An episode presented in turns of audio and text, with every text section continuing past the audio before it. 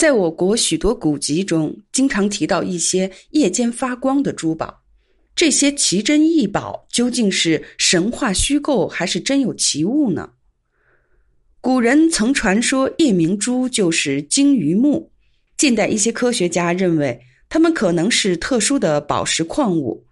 据地质学家研究，自然界的确会有少数几种矿物质在受到外界能量刺激时。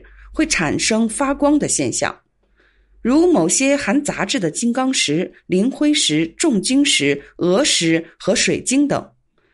一九一六年，日本宝石学家铃木敏在所著的《宝石志》中写道：“日本的夜明珠是一种特殊的红色水晶，被封为神圣的宝石。”英国当代学者李约瑟认为，夜明珠就是萤石。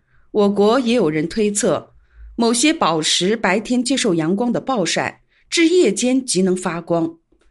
古人可能把这些东西加工成圆珠形或者是其他的形状，这就是古今中外传说或史书记载的夜明珠。据一九八四年河北科技报报道，我国在广东某矿上发现一种浅棕色的萤石。证实了史书陈述的夜明珠是确实存在。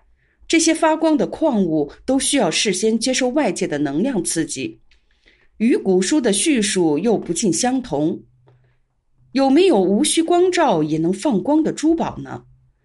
据说慈禧太后死后嘴里就曾含着一颗夜明珠。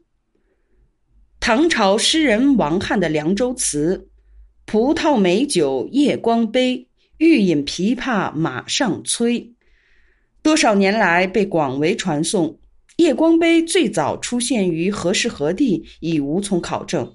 属凉州故地的甘肃酒泉曾产出夜光杯，原料采自于祁连山上的祁连玉，也有人称其为夜光石。不过，这种祁连玉根本不会夜间发光。有人指出，今夜光杯并非古夜光杯。但也有人认为，古之夜光杯本身也不能发光，那么它为什么被叫做夜光杯呢？有人说，夜光杯的壁薄，斟满后对月映照，月光透过杯壁，与酒色相辉耀而呈现出异样的光彩，故称为夜光杯或夜光长满杯。鉴于考古工作者。至今没有在地下发掘到真正的夜明珠、夜光杯等文物，在自然界也没有见过类似的矿物。关于它们有无奇异的性质，目前仍是个谜。